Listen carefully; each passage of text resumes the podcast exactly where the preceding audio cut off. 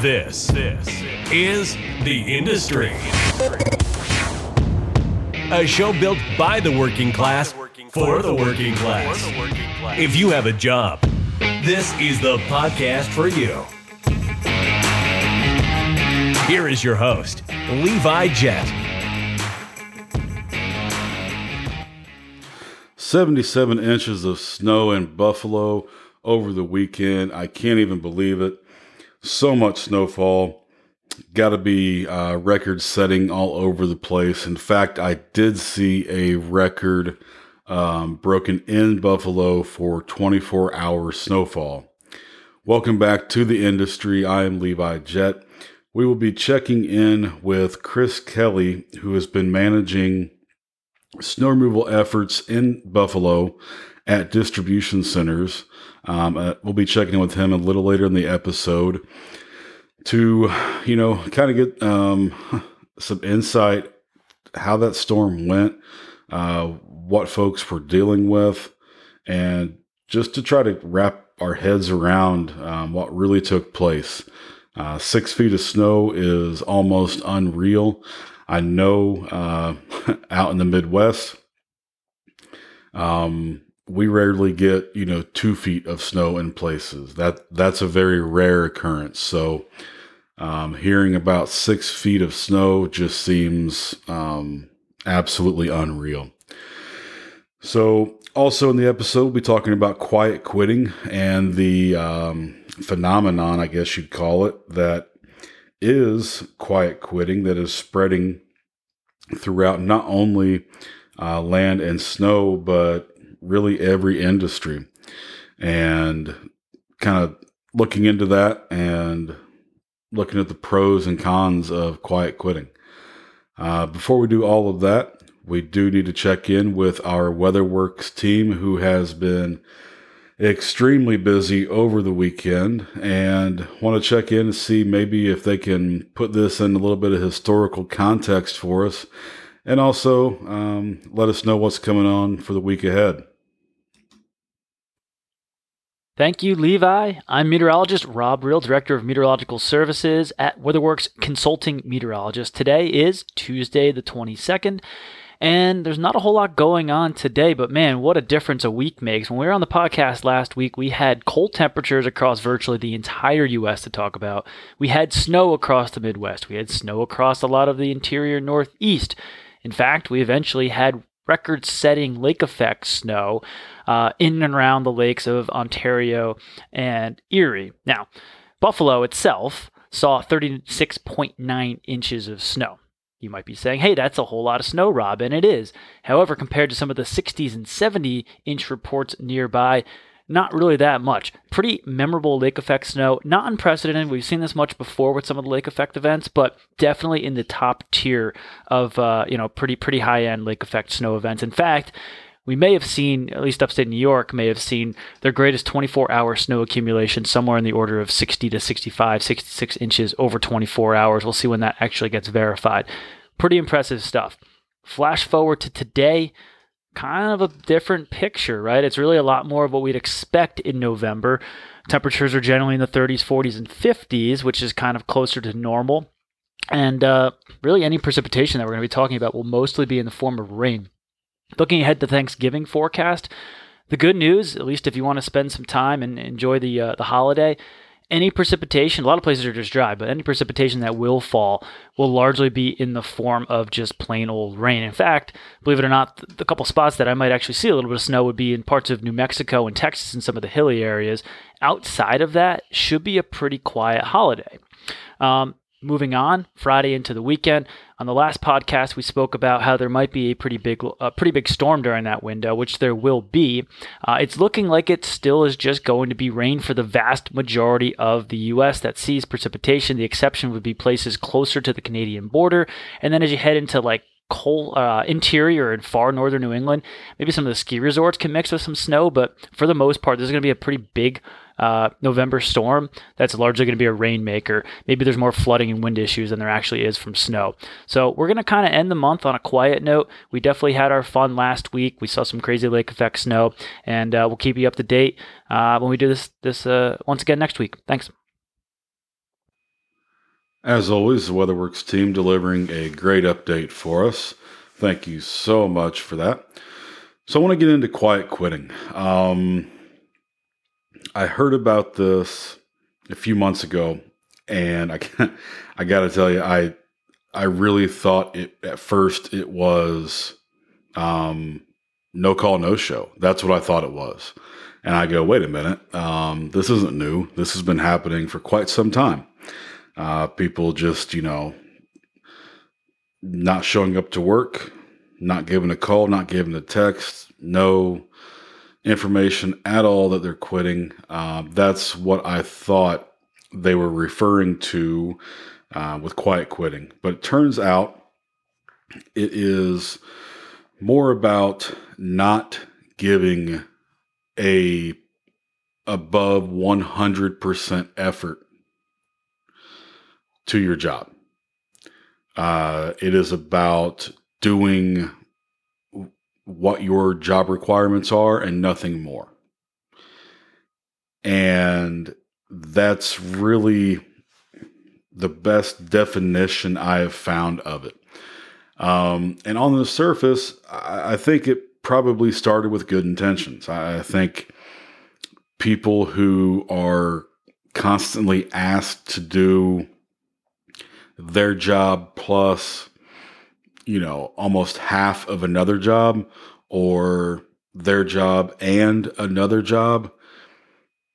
And it's legitimately two positions for one salary, that's an issue.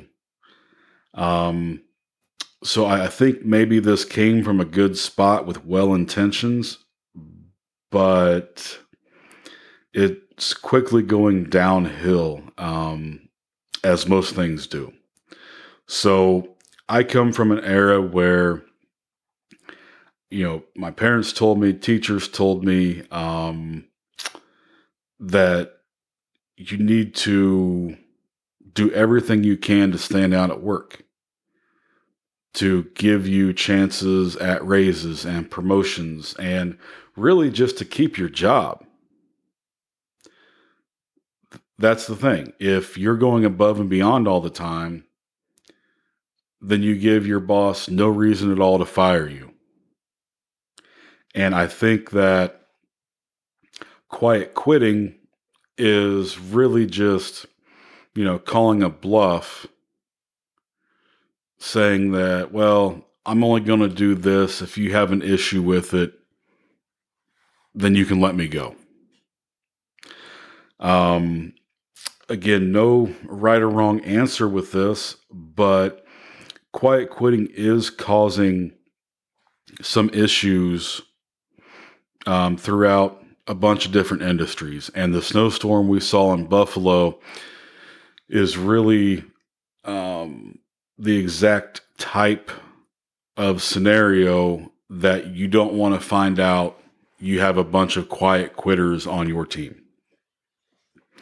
Something where an event where everybody has to go above and beyond, that you need 110% from everybody to get through that event um, is not the time that you want to find out that you have quiet quitters on your team. Uh, quiet quitting causes resentment, right? You've got people that do show up every day to do the absolute best they can to take on more work, to do things to help the business grow. Overall, that's what business is, right? Business is growing, business is movement. And these hiring managers, these owners, these CEOs, directors of ops, whoever, they are hiring people that they think will help that business move and grow. And sometimes you have to do more than what's needed to help things grow. Getting by with just the bare minimum may work for you in your life, but if you're in business to make money and to grow, um, you're not going to get those results just by doing the bare minimum. So, it is something that is more detrimental than just normal turnover. Because what tends to happen, because let's face it, right? Most jobs out there cannot be written down into a one page or two page document that lists every single task that you will ever be asked to do. It's impossible. So there are things, usually small things, that are added to your job. And that's just kind of how it goes. Now, as I said in the beginning, if, you know, your boss is piling work and piling work and piling work on you, and you can legitimately document where um, there's, you know, 15 or 20 things you're being asked to do daily that aren't in your job description. Now you may have ground to stand on. But another part of quiet quitting is thinking that you're being paid unfairly or that maybe you only need to give 80% because you perceive the salary they're paying you to be about 20% off. And this starts to create a real slippery slope. It's really that the that's not my job mindset finally has a name and a movement attached to it, which is honest to God awful. Um, the that's not my job people have always made me cringe personally. Um, but now they have a movement and they have a name, and it's quiet quitting. So, first, hey, if you're seeing this on your team, if you're having to deal with colleagues that do this, man, you need to identify it and you need to get it out of your house. Tell them to move on, get them out. You don't need that. Ideally, on a team, you need people that are going to go above and beyond, people that want to be promoted and want raises. They want more money, they want bonuses because that's what business is. Business is about making more money creating more opportunities, more, more, more. The idea of that's not my job, the idea of quietly quitting is a less strategy, right? You want less money, you want less responsibility. You do not want to be considered for promotions or raises. And if that's not your mindset, if you're a quiet quitter out there and you say, no, no, no, I want more money, I want more raises, I want promotions, I want opportunity, then you're on the wrong train. To get that, you have to put in the work. You should be asking your boss, hey, what else can I do? What else do you need from me to make this thing run more smoothly? What can I do to be put in the best possible place for consideration for promotion or consideration for raises? That's what you need to be doing every day if you want raises and bonuses and promotions. If you really want to be part of a team that is doing business each day. Because really, if you are quietly quitting and you're not doing business, you're just playing around. You are. You are just playing. Everybody else is working and trying to grow something, and you are playing. And the refusal to give your absolute best effort, your refusal, because when the boss hired you,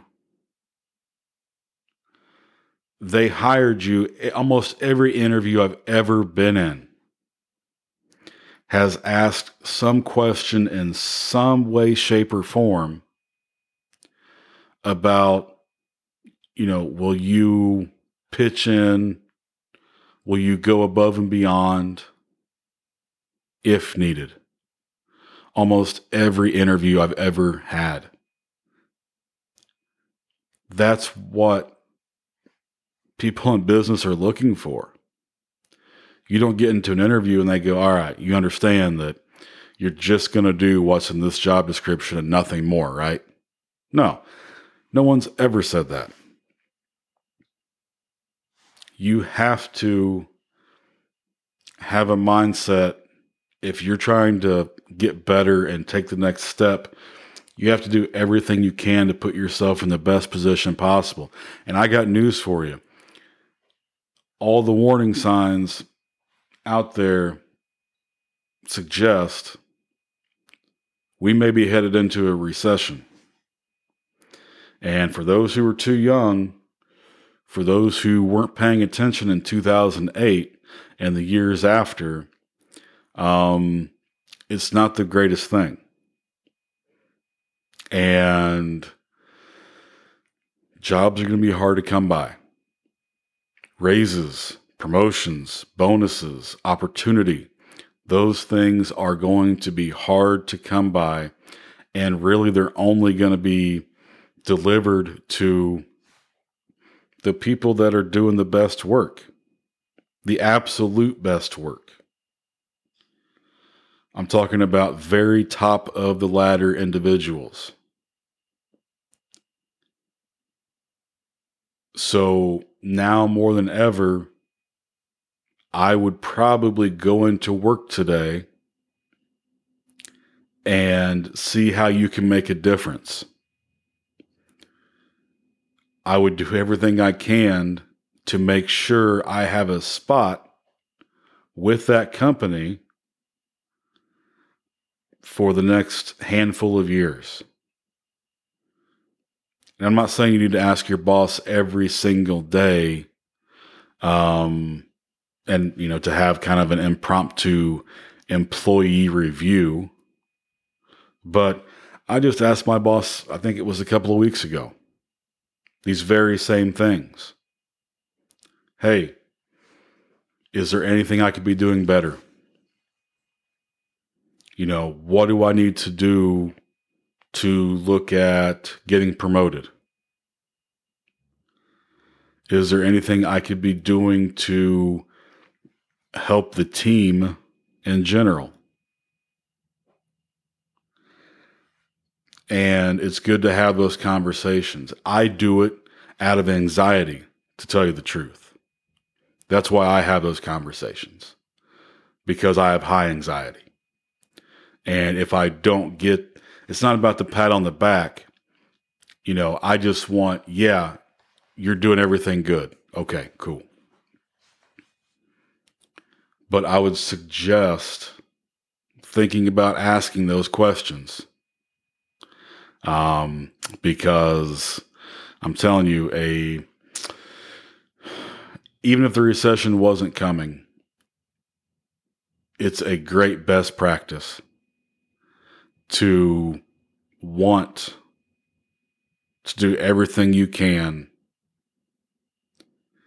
to you know make your company stand out to make them good. And if you're one of those people who says yeah well the company should be giving me more. The company should be if if that's what they want, then they should come off of you know more benefits or just more cash or whatever. If you think that's how it goes, start your own business. Start your own business and see how much you want to give out besides a paycheck and your standard benefits. Go ahead. Quit your job. Start something that you created. And then figure out, you know, how how sharing and how giving you want to be. Because it's just about a fair exchange. And the last point I'll make about this, and then we're going to check in with Chris, is that if you do find yourself in a situation where you feel like you really are being asked to do a couple different jobs for the price of one, that's when you need to have a conversation. Do not quietly quit because you're in this situation. Document, document what you do daily, find your job description, and do an audit of what you do versus what your job description is. And maybe you do have a whole sheet of paper, you know, 20 or 30 items of something that you're doing. You need to have a conversation with your boss and say, hey, you know, very matter of fact, show the facts, let the facts do the talking for you. And say, it's time for more money here's what I'm doing, here's what I should be doing. It's time for more money. Do that before you move to do quiet quitting. Give them a chance. Give them a chance to say, hey, you know what? You're right. Let's let's talk about renegotiating your salary or let's talk about uh, lifting these tasks off of you. And you know what? At the end of the day, they may say, nah, that is your job. Or, you know what? You are doing more, but that's kind of the way it is around here. And, you know, you just got to deal with it. And believe it or not, that's good news too, because at least you know where you stand you know now that, all right, they're aware of the issue. They're not going to do anything about it.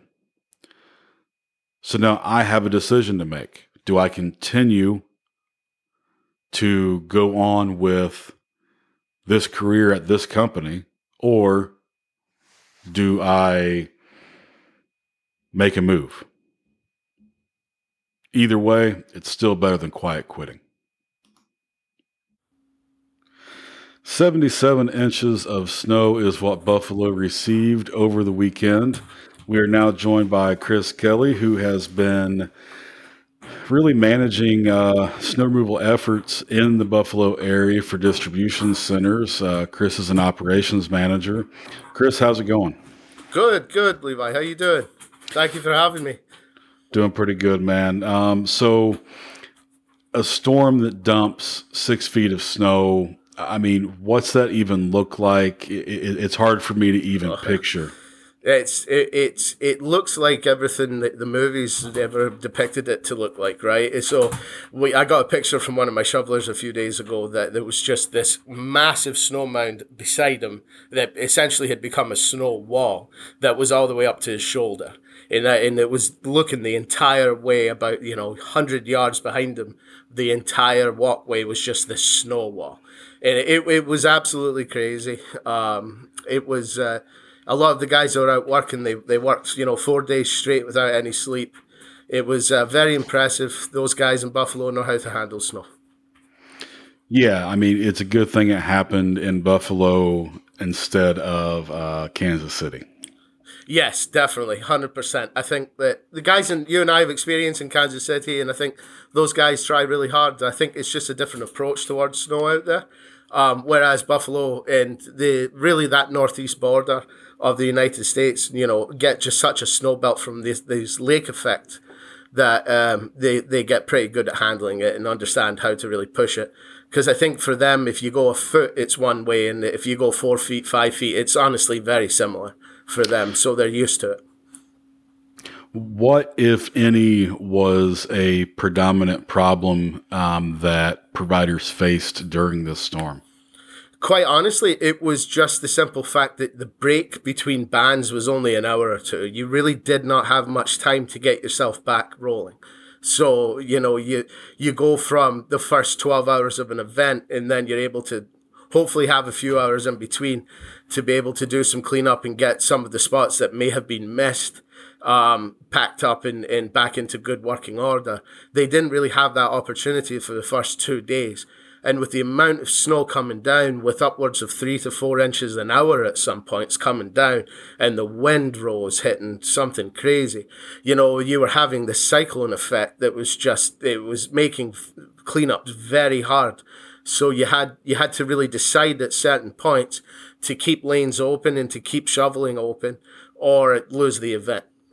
You can focus on entire um, entire lot. She had to really focus on specific areas and start trying to chip away. So this was a very easy storm to lose very quickly if you weren't prepared for it. And I think that was the biggest thing was you saw the guys out there who were prepared and who had done their their proper due diligence to be able to um, get themselves ready for this. And then you saw the guys that hadn't, and the guys that hadn't, you know, on on a event like this, it's unforgiving for those guys. And uh, I'm very fortunate that the group I work with are extremely prepared, and the group that I work with are hard hard work ethics, and uh, you know are prepared to be out there for as long as they need to be. And we uh, we did very good on this event, but I can't say that was true for everybody. Yeah, no, I, I saw on LinkedIn, um, you know, some companies that, you know, posting their snow removal efforts, um, and you know, uh, kind of celebrating um, somewhat that, you know, they're they're kind of coming through the other side, you know, seeing that uh, light at the end of the tunnel there. Um, so yeah, no, it's just being from the Midwest it's crazy for people out here to fathom um, six feet of snow. You know, it, it's here in Indiana. I mean, I can't remember the last time we had two feet of snow, you know, or, or even 20 inches of snow. So, um, yeah, something like that. I mean, I, I know it's lake effect and not really associated with, um, a system per se, like we would see out here. Um, but still, you know, just, just an unbelievable amount of snow. I, I saw the uh, the Buffalo Bills, you know, move their game. Uh, I was really hoping they would try to figure out a way to play, but um, you know, I, I, heard that you know uh, fans and neighbors were helping shovel out the players so that yeah. they could get to the airport um, to fly out to Detroit where the game was. That was the that was one of the biggest issues was the travel bans in place were absolutely crushing. Um, they shut down basically half of Detroit and, and Erie County. Uh, so I think ultimately, like you know, you had you had no movement. The highways were shut. The ability to go and get more gas, the ability to get guys home for a rest, the ability to even get something to eat became non-existent about two days in. You know, once you realize you're you're kind of stuck there, I think the helplessness that kicks in is something that mentally is tough to overcome for everybody. And um, you know, like I said, that that matter of preparation was huge. You know, and when you when you prepare for that amount of snow, you're able to really get yourself moving toward a, a, a successful event if you're not prepared, there's a lot of guys that got stuck on the side of the road because they didn't have, you know, chains ready or anything like that. There's a lot of truckers out there that came in thinking they'd have a quick turnaround and they didn't end up having that turnaround because they got stuck on the side of the highway into a snowbank, you know, and um, it was, it was, a, a, nightmare for, for resources, the, the, emergency resources, or trying to go out and help everybody and just th- them themselves getting stuck. I know a, a, a few guys uh, in the state division that were plowing out there that they even got stuck in their plows and had to get you know a front end loader to go out with chains to be able to pull them out. You know, it was it was absolutely crazy. There was no no preparing yourself for it, but I think it just really speaks to the volume of people out there and the type of people they are. Uh, they're resilient people and they're hard workers. And I think that ultimately the success of the event is based on that type of person, you know, that's willing to go out and do what it takes to open up the roads and make sure people can get to and from hospitals and get to and from their daily activities after the event's completed. Because cleanup here is going to go on for for the next few days. You know, this isn't going to be a 12 hour cleanup process. You know, for example, you and I were supposed to talk last night and we, we were in the middle of snow melting process. We were in the middle of, of taking, uh, taking uh, snow off roofs. You know, we were, we were doing so much last night that my guys are now getting some rest, but we're going to be continuing that here for the next few days and um, you know hopefully everybody's been safe. Hopefully everybody you know stayed warm throughout the event. I know there was a lot of power outages up there. So i just you know was hoping for the safety for everybody because ultimately um, that's the most important thing. Yeah absolutely. Um, so kind of changing gears a little bit um, so that accent i hear that's a texas accent right? Yeah texas. Yeah from uh, south texas. Yeah by the border yeah, you know. gotcha, gotcha. No, it's uh, it's Excuse me. Scottish, right? Yes, I'm from uh, Giffnock, Scotland. Um, from right outside of Glasgow. Uh, grew up in in Scotland. Uh, live or die Celtic guy. Um, that's uh, for people who are Scottish will understand what I'm saying. Um, and uh, moved over here uh, 20 years ago and uh, have been living in the United States and Canada for the past 20 years. I've lived out in Vancouver, British Columbia. I've lived up in Toronto. I've lived in Massachusetts.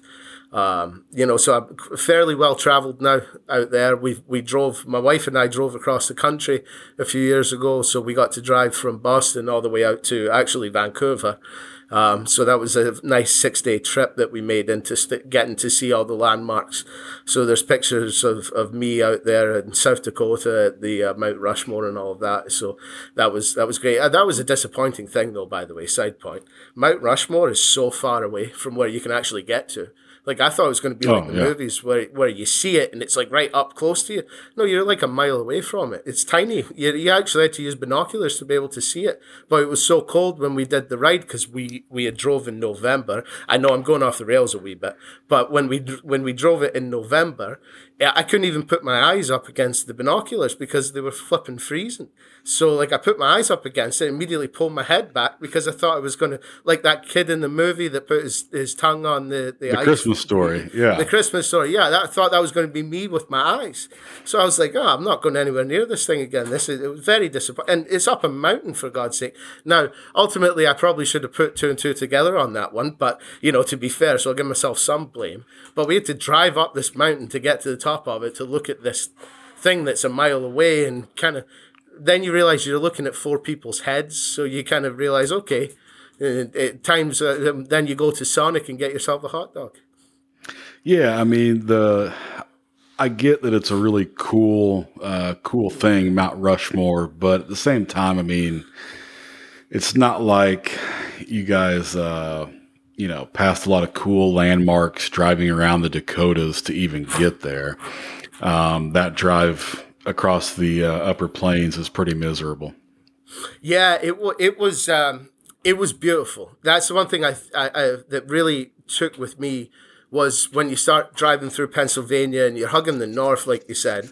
You're driving through Pennsylvania and you get you're slowly seeing the mountains develop, and I think that was cool. So by the time you get to Montana and Wyoming, it's like just absolutely gorgeous. You know, it's just beautiful and uh, it was breathtaking. The, the the country's so beautiful. Like the United States as a country is a beautiful country because you can really get anything you want out of it. If you want to go a desert, all right, you can go to a desert. You want to go to the mountains, all right, go a few hours north of that, you go to the mountains. You want to go to you know the middle grounds where it's kind of depressing at times, all right, come to Massachusetts. You're fine. You know, so a little bit of everything here. It's it's really neat. Um, you know, I, I'm very happy to be here. That's for sure. So, how did you wind up in the snow industry? Oh, that's a story. Um, so, for me, it was it was just it was kind of a natural involvement. I went from um, dispatching, so that was one of my my starts of my career was dispatching in the LTL trucking industry. Um, I went from LTL then to working for a company that did over the road and uh, dispatched with them for only a few years. Um, I went from that into uh, an account manager position and really starting to understand sales and things like that. And then I naturally progressed into into the snow industry, and that's where I really found my home um, was in the snow industry. I, I, I didn't enjoy trucking all that much and I didn't enjoy sales all that much. So finding operations and logistics in that sense was kind of a breath of fresh air. Um, you know, and, and just how passionate people are about it. So I started doing that. Um, then I broke out on my own, decided I wanted to get some in field experience. Um, so I started my own company and started running things on, on my end. Bought myself a truck and a plow. Started small small locations first, plowing small locations, and made my way all the way up to a big box. Started doing big box with with heavy equipment. Uh, understood that that wasn't probably the best thing for me, so you know, kind of went back down to a small box, and that's where I made my living. Uh, transitioned into landscape and, during the year where I did residential and commercial, um, you know, hotels and things like that, and uh, just boomed from there. Then I, I made my way into the management game. I started working with one of the big management companies as a, an account manager there. Uh, that that's where I met a lot of people that I, I uh, one of them I'm sitting with right now, and um, you know then went back out on my own for a wee bit after that gig uh, and ultimately have ended up in the position I'm currently in. So it's been quite a ride. It's been a heck of a ride. Um, for me, it's I've done a lot in the field um, that I've always wanted to do. So I've worked in, in snow, obviously. I work in I've worked in asphalt. I've worked in um, you know just as much as you can get out there. You know, um, I've done hardscape and things like that. I'll tell you that was the thing I enjoyed the least was hardscape. That was an extremely hard job. Uh, but for for a guy my size, I'm not too well put into that position. Let's be honest. Um, that and seal coating, I wasn't too crazy about. But otherwise, you know, um, just for me, I've got a very adventurous soul. So I, I don't really like sitting around in the same position for days and years at a time. So I like to really try and explore and, and find what I enjoy because it's very important for me to enjoy what I do for a living. Um, I just understand my, that about myself if I'm not passionate about something, I, I am really not going to give you my all. And I'm very passionate about snow, and um, it's just something that I think you need to have a calling to do, and something that you really need to enjoy. And I've I, I very much enjoy it. I I'm I really crave the hours of, of an event. And, you know, like we just talked about with Buffalo, it was a four day event and I was up grinding with them the whole time, you know. And it, it, it's when you succeed, there's no better success, you know, and, and when you fail, there's no harder fall.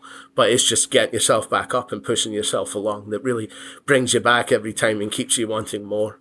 Um, so yeah, that's that was my journey into snow, and it was it was it's ever going. You know, it's it's not going to end here. So I've got a long ways to go in snow, and uh, that's the career I've chose now. So I'll be sticking around and really getting my feet wet in it and getting deeper into it. All right. So I remember a while back you telling me a story about an, an encounter with the mob. Oh um, gosh. Yeah. Yeah. Yeah. So okay. So I was that was right when I got off the boat. So I was here in living in Boston. Um, excuse me. And um, I was working under. I, I needed any shorter job I could find, and I, I knew that again, just with my adventurous soul, I wasn't going to be able to work at like a Dunkin' Donuts or something like that, where I, w- I would just be standing around doing something. So I said, "What what's something that people don't enjoy doing that pays well?" Well, two plus two, I went into plumbing. Um, so I started plumbing with this old timer. His name was Louis DeRosa. Louis a good guy, very, very big fan of Louis. Actually, not sure if I should have said his full name, but anyway, we digress. Um, so we we were plumbing in the north end of Boston, and uh, it, we were doing commercial jobs out in the north end. Now that's a completely different world up there as far as like who controls what, and you know the, it's become a very rich area now. But back when I was doing it, it wasn't. Um, it was developing into the rich area. Let me put it that way. So there was still some influences going on over there. Um, I was soldering a line um, when I hear Louis talking to someone with a very thick accent and you know struggling to speak English at times, and it was this Russian guy, and I'm you know kind of confused by it, looking over, and now my young intuitive mind um, kind of gets you know a little bit adventurous and starts thinking, oh, who could that be? You know, this and that. Well. The, the construction we were working in was brand new construction. They were just building this building, and there was there was crazy wind tunnels that would come through, and this wind hit it, and this guy was wearing a trench coat, older gentleman in a trench coat, talking to my boss and the the tr- it hit him like a movie. It hit him and it knocked his trench coat back, and all of a sudden you just see a gun sitting on his flipping hip. And you know, immediately I'm a kid going, okay, this is no bueno, no good. The fight or flight reflex kicks in, and my myself, I, I flight every single time. I don't fight. So I'm willing to go. I need to get out of there at that moment. Um, luckily, Louis was able to talk him down. I just whipped my head back, pretended I didn't see anything, went back and continued soldering after a while. My solder job was horrible because my hands were shaking so bad. I had no idea what was going on. So when Louis came back, I said to him, you know, what was that? And he said, oh, it's just a friend. I said, "Oh yeah, okay, you got interesting friends." I only did it for a few weeks more. I, I, I'm telling you, I got out there like a few weeks later. I started doing something else. I mean, you could have had quite a career though it would have been interesting for sure, you know, like Scottish Mafia type of deal. You know, yeah, we for break sure. we break pinky toes or something. You know, no, that's not in my. Uh, it's not in my. I'm not that type of person. Sure, you know, I couldn't do that line of work. And plumbing for me was uh, hard enough. You know, uh, that was a that was a tough profession. Um, yes. Yeah. Yeah, no, I've done a little bit of plumbing myself, and it's um, it's dirty and it is uh, it's tough, man. Yeah, you did um, the rough side of plumbing though, didn't you? You did Yeah. the uh, you did like you know some residential plumbing, and you also Yes. did uh, st- like drain clear and things like yes, that, right? yes, yes, yeah, yes, that's that's that's the that's the really tough work. The drain cleaning is the, when you open up a clean out that hasn't been opened in a decade, and you try and get in there with tree roots everywhere. It's the, that's some nasty stuff. Respect sure. to the plumbers out there. That is hundred percent. Yeah. If you're listening, and you're a plumber. You have our respect. I'll Uh, tell you right now. 100%, yes. Those guys deserve every penny they make. That's for sure. Absolutely. All right, Chris. We're going to wrap this up. Before I let you go, something uh, I ask every guest. So, what advice would you give to um, someone, you know, that is earlier in their journey than you are? Um, advice to the younger generation. Um, that's that's a really good question. Uh, I think my biggest advice to someone in this is just maybe it, it applies to life compared to just specifically to a journey is be patient, uh, understand what your goals are, and make yourself a, a path for your goals, and be patient with those goals because you're going to work hard and you're going to feel like you you expect something in return, but sometimes that return isn't going to happen for a while. And when you work hard and when you're patient with that, the return is even sweeter and it's even better. So be patient in life and don't jump to conclusions and give people a chance to be successful because you'll always be successful if you give yourself a chance like that. Very well said. Very well said. That ties in very much to the topic earlier in the episode of quiet quitting. And uh, really, you should just um, put your nose down, work hard, and good things will happen. Yeah, Um, 100%. So, all right, Chris, I really appreciate the time you spent with us today. Thank you for coming on the show. You're welcome back anytime. Um, good luck on the rest of the cleanup you guys have going on. And uh, I'm sure you. we'll talk soon. I'm sure. Uh, I'm sure we'll be back on soon. Next time, I just wouldn't mind it if you could switch off your webcam, so I don't have to stare at you the whole time because you don't. you don't exactly have the nicest face I've ever seen. But otherwise, uh, you know, it's Face for a time. podcasting. It's a face for podcasting. It definitely is a face. For I'm right where I should be. Yes. Uh, but no, thank you for having me. Seriously, all the best, to everybody out there, and uh, we'll talk to you soon. All right, Chris. Thank you. Thank you. That was Chris Kelly, an operations manager covering the storm in Buffalo. Again, six feet of snow, um, dealing with clearing on distribution centers. I'm sure a lot of hauling too. Uh, we wish Chris the best. And we'll be right back to wrap up this episode of The Industry. For over 35 years, WeatherWorks has provided timely, accurate, and dependable meteorological services to clients in both the private and public sectors. Their customized services are vital in the decision making processes for an efficient and cost effective operation. Whether you manage a large retail property, own a snow removal company, oversee the safety of 80,000 spectators at a sports venue, or use weather data to drive business decisions, WeatherWorks offers the best customer service and most innovative meteorological solutions before, during, and after the storm. What a fantastic interview with Chris. He is the best. Uh, wish him safety as he continues forward with uh, snow removal efforts in the Buffalo area. That about does it for episode number two of the industry. Uh, thank you for tuning in. And if you have any general inquiries, questions, or comments for the show, you can email us at levi at jettfacilityconsultants.com. That is J E T T facilityconsultants.com. And we'll be happy to answer any questions that you have. Uh, next week on the show, we'll be talking with Katie Raymond of Case FMS. She'll be joining the show. And of course, as always, we'll have a another update from WeatherWorks. So until next time, thank you for listening. Thanks for listening to The Industry, a show built by the working class for the working class. Be sure to subscribe so you don't miss the next episode. While you're at it, help us spread the word by leaving a rating and review.